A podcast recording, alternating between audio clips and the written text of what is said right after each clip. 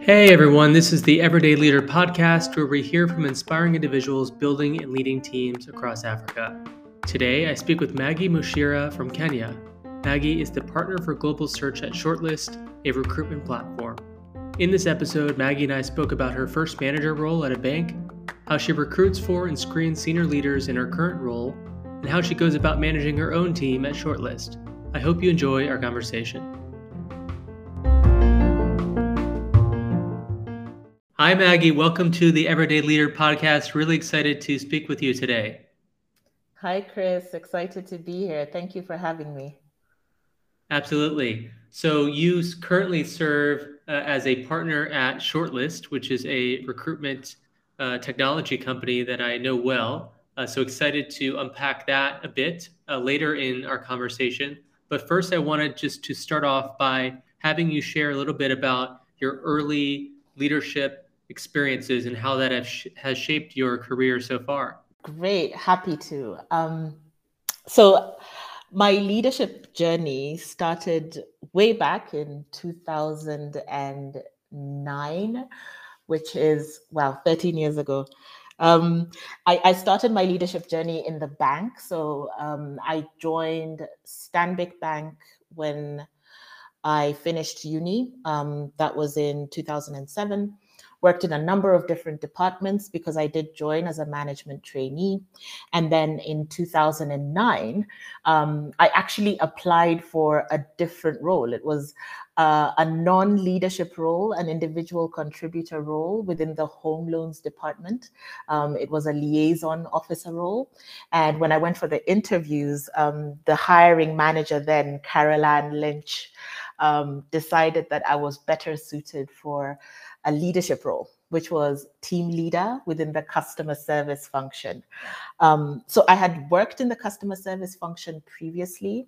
So a lot of my peers who were older than me, um, in my mind, I think this was a little bit of imposter syndrome on my part. Um, a lot of my peers had been in the organization longer. They had a better technical understanding of the mortgages department. So it never crossed my mind that I could elevate myself into a leadership position. Hence, I didn't apply for that. Um, but Carol Ann, who I think is one of my earliest and most treasured mentors, believed in me and said, um, you should you should be looking at the team leader title. Um, so in two thousand nine, I took on that role. I was twenty-six years old. Um, I had a team of five people. Most of them were experienced and older than me. Um, so that was my first leadership challenge, and uh, it, it I, I, I faced it head on. Um, and I think that really built a lot of the founding blocks of who I am today. Fascinating. This idea of being almost a reluctant leader and not realizing that you could be the one stepping up as a team leader, and it, it taking someone else to kind of approach you and suggest it and encourage you. Um, that, that sounds like it was quite a helpful uh, nudge from someone. Um, I'm curious if you could maybe share a bit more about uh, that transition where you maybe weren't aware that that could be something you could Uh, go for, especially so early in your career, and then like how did you accept that and, and finally own it and step up into it? Because if someone pulls you into a position that you're not yet comfortable or ready, yes, you might face some imposter syndrome, but you need to eventually get over that imposter syndrome and actually deliver and perform. Yes. And be there as a leader for your team. So tell us a little bit more about that um, transition early on. Um, yes, absolutely. I think for me, I if I go back to, and they say everything is linked back to your childhood. So if I go back to my childhood, I I, w- I am a last born in a family of five. So in that context, I never really needed to assume any kind of leadership responsibilities. But outside of the home environment, I found myself consistently in leadership positions. So I was a prefect in primary school. I was a prefect in high school. Um, I led a number of clubs when I was in university. Um, so it, there's a little bit of duality there in my one area of my life, never needing to be a leader, but almost um, in other areas of my life, thrusting myself into leadership roles. Now, in the in the context of work, um, particularly at the bank, where there was a need for real technical aptitude, especially in the mortgages department, I was in a space where I didn't think that I was ready for a leadership role. And again, to, to your point, um, I, I was almost thrust into it by somebody else's evaluation of my capabilities and seeing that um, you are actually ready and you can take on this responsibility. How, how did I change my mindset? I think it took it took a lot of um, a lot of discussion with with my mentor at the time and the person who had identified me as suitable for the position. So I had a number of sessions and coaching sessions um, with with with Carol Ann, my manager at the time, where I would um, sort of just speak about what was holding me back, what what made me think that I wasn't worthy of a leadership role at the time. And the more you talk out your inner self-talk and you speak it out loud, the, the less sense it makes. So confronting your insecurities out loud and and and hearing them phrased back to you, I think that for me was was was huge.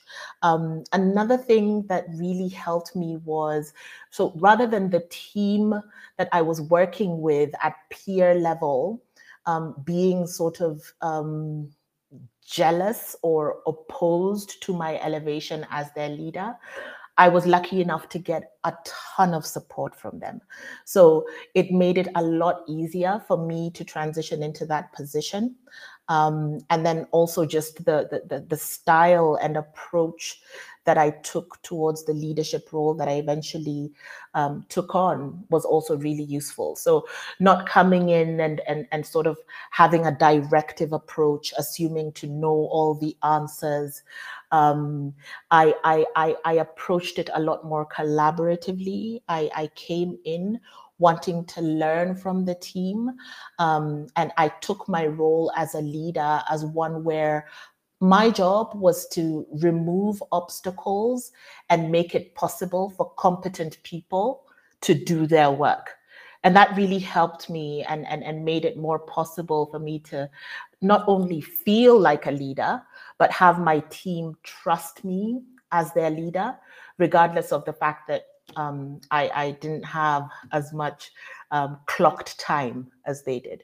That's such a great point. And uh, I completely agree that in, in my own experience and, and from what I've heard from others, when someone gets promoted and now you find yourself or this person managing other people that used to be considered peers, there's this concern maybe uh, inside your head that they will be either jealous or not respect you in this new uh, leadership role. And it sounds like you didn't face that at all. And, and in part, that was due to you intentionally being collaborative. And I'm curious also to what degree your uh, collaborative style and your relationships with those peers before your promotion helped you achieve that smooth transition?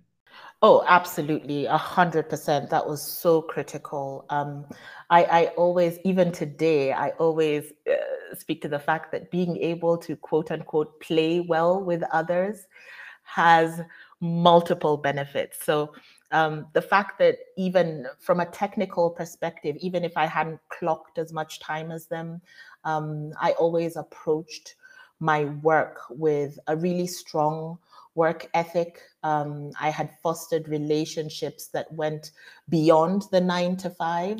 So I was able to be vulnerable with my team and and in certain instances even be able to say, okay, you know this better than I do, how can I get your guidance and support on this, without feeling like I was making myself to be less than. Um, so those relationships and and the kinds of engagements that I had with my peers prior to being promoted into a leadership role absolutely played a critical role in, in making me successful um, in that leadership experience. And so you spent uh, around four and a half years at Standard Bank Group and earned several different promotions uh, into management roles. Uh, but then you you took a, a, a leap over into the kind of recruitment and talent acquisition space and, and have been there ever since. Uh, and so you you had this firsthand experience of what it means to navigate uh, through an organization and earn promotions and work your, your way up. And, and then you find yourself on this almost other side where you need to then identify who uh, are the right people to bring into an organization or into leadership roles. So I, I'd be uh, interested to hear uh, what motivated you to move into this different type of role, and how did that initial four or five years uh, in an actual kind of management operator role uh, play into how you approached those early days as a as a lead consultant uh, for um, job search?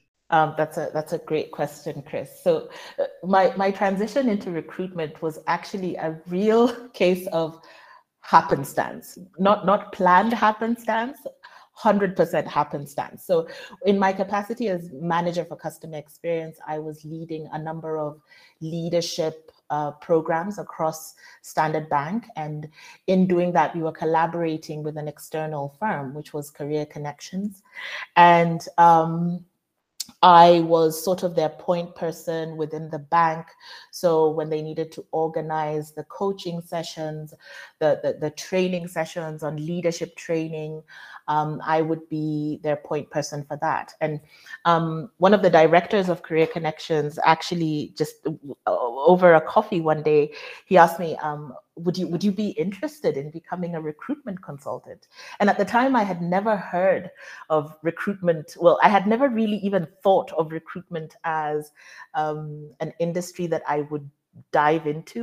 Um, I, I basically thought that recruitment was an industry where, you know, you posted a job um, as, as an organization or as an agency, sifted through the relevant applications um, and interviewed a few people, and then the finalist candidate was hired for the role.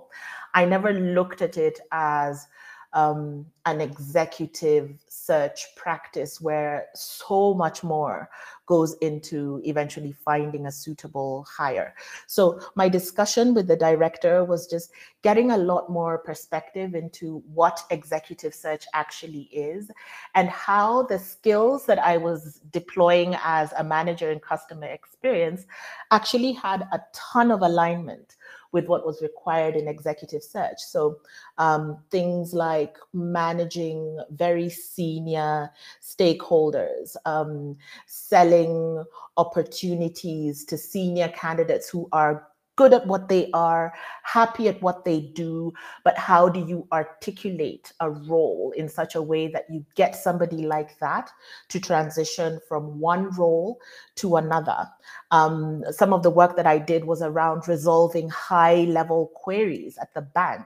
And a lot of the work in recruitment requires creative problem solving when it comes to meeting specific client needs. So when I had that coffee chat um, with, with Zia Manji, one of the directors at Career Connections, I thought, hmm, this is actually something I could do. Um, and it came at a really opportune time because I was thinking about my career and I'd reached that point where I felt like um, days were bleeding into each other. Um, I didn't really feel challenged in my in my role, um, and there was no immediate opportunities for progression within within the bank. And my assumption at the time was, I'll probably progress into a, a, a more senior role within another bank because that's just what people did. Um, But then after having that discussion and hearing about the industry and seeing how my skill set could come to bear in a different industry, I, I decided to take on the challenge and, and, and move into a, a non-leadership role to start with within executive search. Um, and that's that's a role I did for, um, I think it was under a year before being promoted into, again, another team leadership role within the function. And that was, I think, as a factor of many things, one of them being um, the, the, the, the speed at which I was able to master the technical elements of the role. Well, it certainly sounds like you've really dived in and embraced uh, the, the recruitment sector and have, have leveraged your past experiences uh, to uh, really make an impact. And for the past three and a half years now, you've been with Shortlist. Uh, so tell us about what your current role is and, and what Shortlist uh, does in terms of its differentiator uh, in the recruitment market. Great, happy, happy to. Um, so I'll, I'll start with Shortlist, and, and, and Shortlist was founded in twenty sixteen. I joined um, at the beginning of, towards the end of twenty eighteen, beginning of twenty nineteen. And initially, um, Shortlist focused on entry and mid-level hiring. When, when I joined, one of my core mandates was to expand the executive search hiring function, because a lot of our clients were, it, it was actually, uh, executive search for Shortlist was bred out of demand from clients. So a lot of our clients would come to us and say, okay, you, you've hired our entire direct sales force. Now we're looking for a sales director. Um, and the, the, the approach to hiring fifty sales agents is obviously a lot different to the approach you take to hiring a strategic leader within the sales function. One of them can leverage technology to a higher extent, while the other requires a little bit more human touch, white glove treatment. Um, and that's that that's how executive search at Shortlist was was born.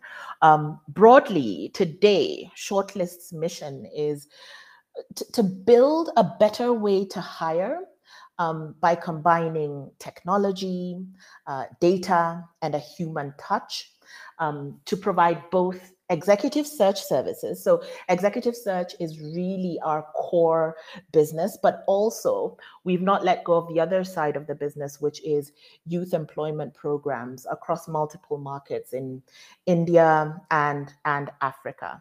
Um, so today, as a partner within the executive search function, and we, we've grown significantly. So we have today five partners on the team across different regions. I am based in Nairobi, and I generally look after executive search for the sub-Saharan Africa region. And my mandate is to fulfill Shortlist's mission in the context of sub-Saharan Africa um, and provide superior recruitment services. And I, I, I, I use the term recruitment quite loosely, because my focus is really senior executives across different industries, across different functions, across different verticals in, in sub-Saharan Africa. So, so uh, in this podcast, The Everyday Leader, we, we've spoken to a lot of different types of leaders, uh, and I've worked with a lot of different types of leaders in my own career. So how do you go about assessing uh, such a senior level role, and, and what type of leader, based on maybe their leadership style and obviously their experience and skills, uh, to ensure that they will be a good fit uh, with the company and the team that you're uh, placing for? Uh, that's that's a fantastic question, Chris. Um, so we do this in a number of ways. And I, I, I think a lot of, one of our key differentiators is that we don't only go in to assess for technical fit. So I could talk ad nauseum about how we assess for technical fit, but I'll, I'll look to answer your specific question around how do we assess for leadership skills. I was I was looking online this morning, and I saw that I think that the number is eighty-nine percent of, of leaders fail because they lack the requisite soft skills. And, and um, one of the core soft skills there is, is leadership. So how we how we go about assessing for leadership is, is multifaceted. And the, the, the main purpose here is to collect a series of data points that correlate to each other. So one of the things we do is we always take all of our candidates through behavioral or competency-based interviews. So these are interviews that don't necessarily focus on the hypothetical question of what would you do if. It's more around, tell me about a time when. And we would contextualize these questions to leadership scenarios where we would be asking the candidates to explain how they have navigated challenging leadership situations in their past. Um, and that really helps us get under the hood of the car and really understand what the, what the candidate has done as opposed to what they would do if. Um, Another way that we assess for leadership, and, and this is one that I, I, I treasure deeply, is, is reference checks. Um, uh, in as much as the best, the best predictor of future performance is, is, is past relevant performance. And that's the premise upon which we base most of our assessments. So with the competency-based interviews, we are looking to um, unearth some of the learnings, um, some of the methodologies that the candidates have applied in the context of leadership, but we also conduct thorough reference checks. Um, and we would we would do these on a on a multi-tiered level. So we we conduct references with people who the individual has worked with um, at a peer level, people who have supervised this individual in the past, people who have reported directly into them, again, with a view of collecting data points around how does this person manage upwards? How does this person engage at peer level? And, and what's their approach and style to leading people that are under their charge? Um, I'll, I'll, I'll, I'll pause there. There's, there's also the, the psychometric tests that we run on, on candidates, and we find that certain combinations using psychometric tests really can unearth the type of leader that, that, that an individual is. So, um, f- for example, if somebody is highly agreeable and low on result orientation, that is the recipe for disaster. If if somebody is very aggressive and also very high on results orientation, that's also a recipe for a disaster in its own way. Um, so a number of things in the psychometric tests and the kinds of permutations that make a great leader is something that we also use to, to assess leadership. Thanks so much for taking us through that. So it definitely sounds like there are certain red flags that you can uncover uh, during that, you know, uh, reference checks and psychometric assessments. But at the same time, there are also different types of leaders, uh, and that might also factor into what is the existing leadership team that that person is going to be joining.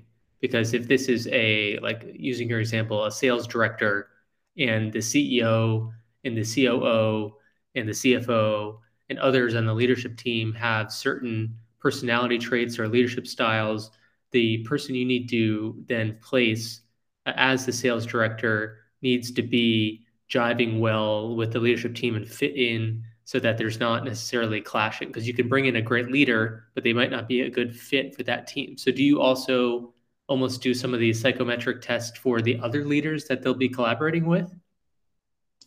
Um, yes, there's, there's been instances where obviously budgets permitting, because psychometric tests do come at a pretty steep price, but budgets permitting um, and where the client actually understands the value of these psychometric assessments. We have had instances where we've done psychometric assessments for the entire leadership team and seen the kind of personality profile that would jive best with that leadership team. And in some instances, even done the psychometric um, assessments for the teams that would be directly reporting into this person as well, um, just so that you can see the kind of leadership style that that team is most, most likely to be responsive to. Having having said that, there, there is a uniform sort of leadership profile that is balanced enough and that can generally fit themselves into any team that they're placed in. And that's really based on, on, on E Q. And I could go on and on about the subject of E Q. Um, but where one presents with high E Q, it's possible for them to, to, to, to sort of adjust as appropriate, regardless of the of the kind of um, team that they're they're placed in. That makes a lot of sense. So ideally, you found someone that is so great and so flexible that they're able to step into that situation, understand the dynamics within the team that they're managing and the team that they are collaborating with as peers, and adjust and succeed in in even uh, somewhat difficult cases. So I imagine the process that you use Uh, has great uh, success rates, but also probably there are a few cases where uh, even the thorough screening didn't result in a good fit. Uh, can you speak a little bit more about maybe those cases? And was that just because those leaders weren't resilient enough to adapt to that culture? Or are there other um, issues to be aware of when companies hire uh, in leaders, uh, such as uh, the work that Shortlist is doing? That's that's a great question. And I think I experienced this more in the past rather than in further in my past rather than in my recent past. But I, I can I can there's one thread across all hires in a senior leadership team where it doesn't work out. And I I I, I use this this phrase, um, the, the the fish rots from the head. So where you have a C E O um, that has low E Q, or where you hire a C E O with low E Q, it's very difficult for the leadership team then to display the qualities of strong, competent, um, empathetic leadership. So uh, a lot of the instances we we we go in um, and most of the time, especially for C-level hires, the hiring manager will be the C E O. And once you're able to evaluate the C E O's style um, and, and, and approach to leadership, then you're able to coach the candidates as well on what to expect. I am a strong believer, Chris, in, in the psychological contract. I think a lot of people can thrive in any environment, provided before joining that environment, they're well aware of what they're getting, they're getting into. Um, so I think it's a factor of many things, but I strongly believe that the person that sets the tone for leadership for their C-suite and their senior managers is really that person who's at the helm and how they approach um, leadership more broadly. That's such a great point. It definitely starts from the top. Um, so I imagine it can be a difficult job to place if, if the C E O, uh, you can tell, is not in, in a great uh, headspace. Um, so thank you for sharing all this great wisdom about uh, recruiting leaders into organizations. Now, I want to get back to you as a leader. So can you tell us a bit more about what your role entails in terms of being a leader within the organization? You mentioned more about the function and, and the types of activities you do, but in your current role as a partner, do you oversee a team, and what types of uh, big, bold bets do you lead uh, within Shortlist? I, I do oversee a team today. I oversee a team of seven um, across different levels of seniority and across different geographies. So we have three team members that are based out of India, out of different uh, locations in India. So Mumbai, um, Pune, uh, Goa, so completely not co-located even in India. And then I have a team of four in, in Kenya, who um, are generally based out of Nairobi. And these individuals are at different levels of seniority. So I have um, a few entry-level staff. So for example, our, our youngest team member just finished university, joined us as an intern, um, very close to being confirmed as a full-time employee. Um, and then we have uh, another talent analyst who is maybe two years of work experience. We have talent consultants um, who maybe have more towards four to five years experience. We have principal consultants um, who have maybe uh, closer to five to six or seven years of experience. And then I have an associate partner um, who's uh, much more experienced across different industries, has been in recruiting for about five years now. So different levels of seniority, different geographical placement, um, and even with the Kenya team, because of the remote work, we are not co-located most of the time. Um, so that's, that's, that's broadly the team that I have oversight for. And what types of um... leadership skills do you see yourself practicing regularly as you oversee that team? And is there some kind of superpower that you've really honed in on that you get to use on a regular basis? I, I think about this question a lot, and I, I, I think my my my core superpower and the thing that I I draw on consistently, I'd say there's two things. One is I lead with empathy.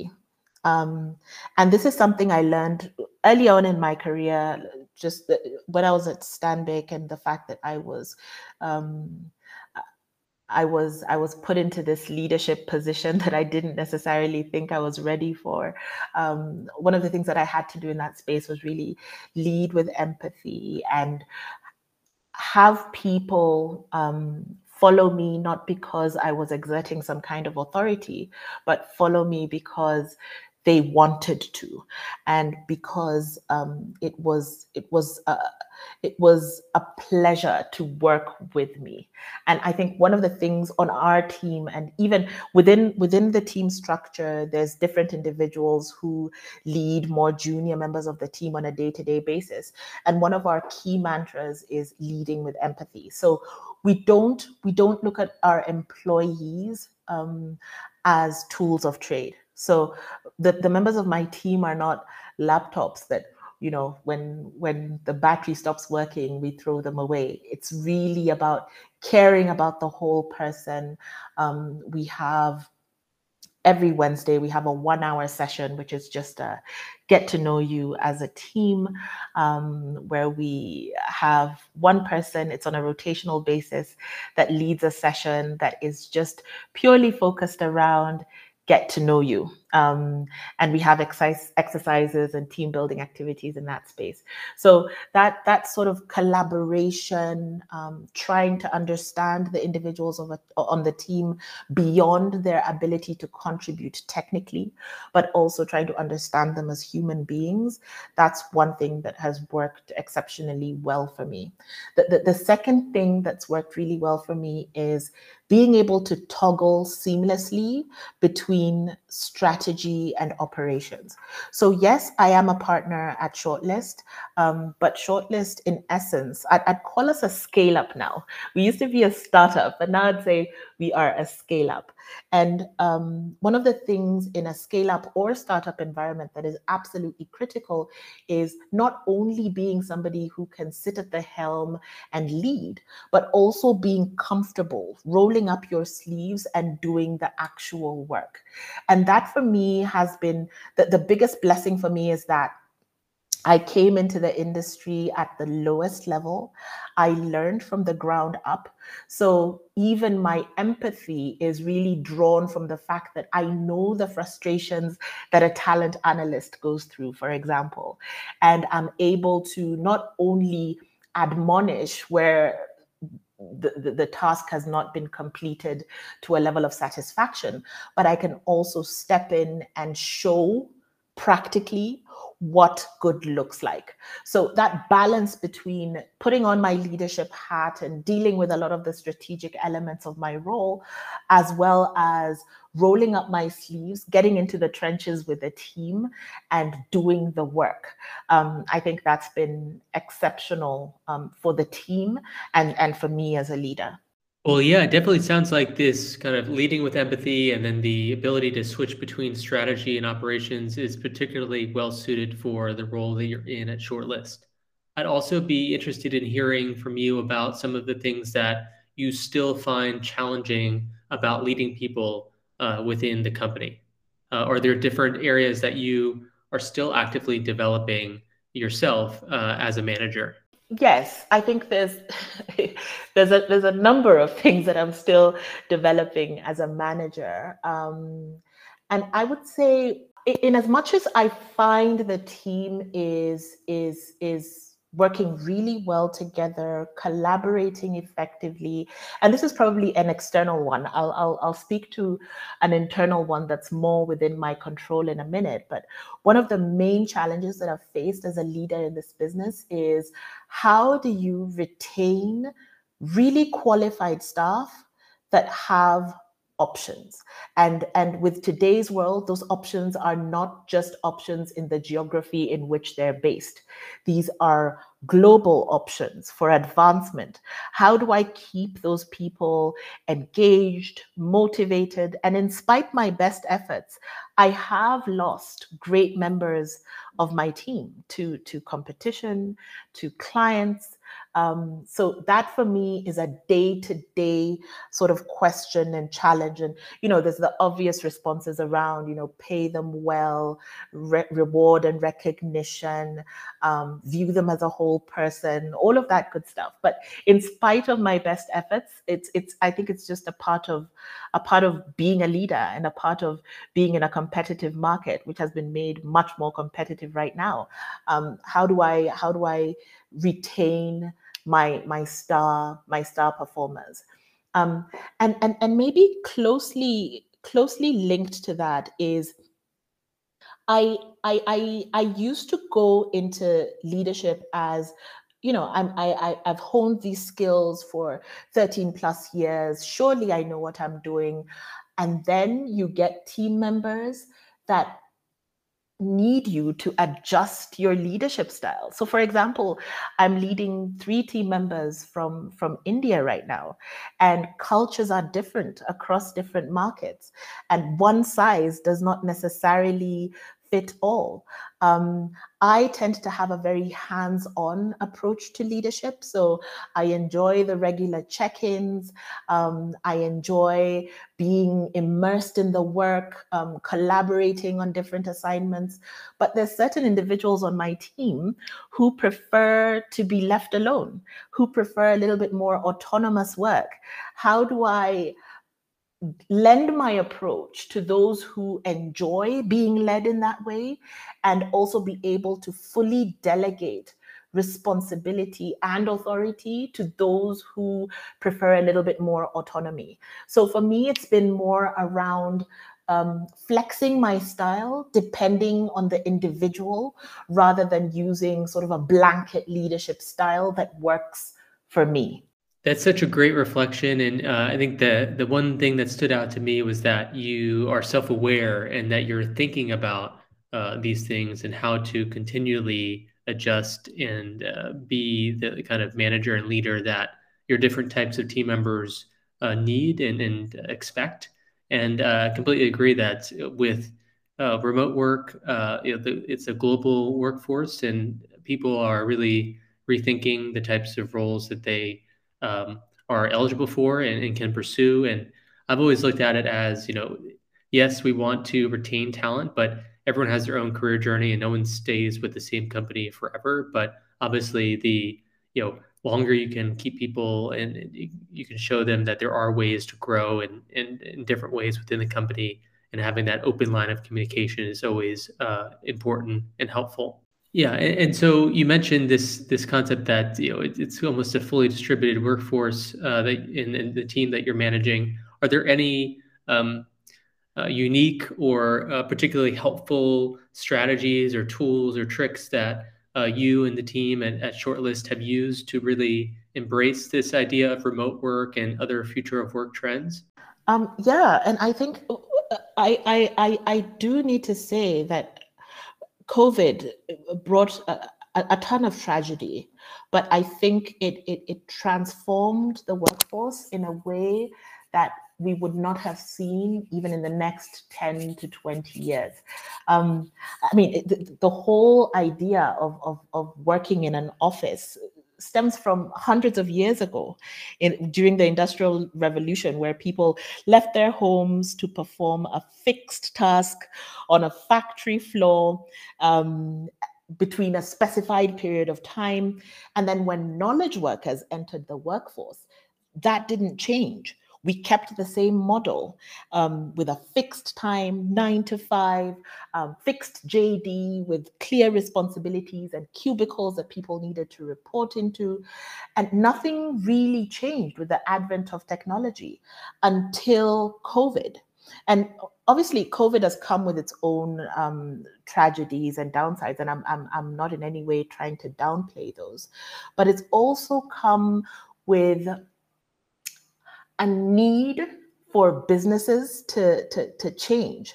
So other than the, the, the, the, the downside, especially from a work perspective, you know, endless Zoom calls, um, loneliness, um, days that bleed into evenings, there's, there's a lot that we still need to work on. But for us, and, and, and for me specifically as a leader, and for Shortlist as an organization, we've really embraced some of the things that COVID has changed about the workforce and um, the way we work, in that we have we have allowed our employees to to to reap the the benefits of having agency over where they work, um, control over their their work and how they prioritize their responsibilities, um, and flexibility to do that.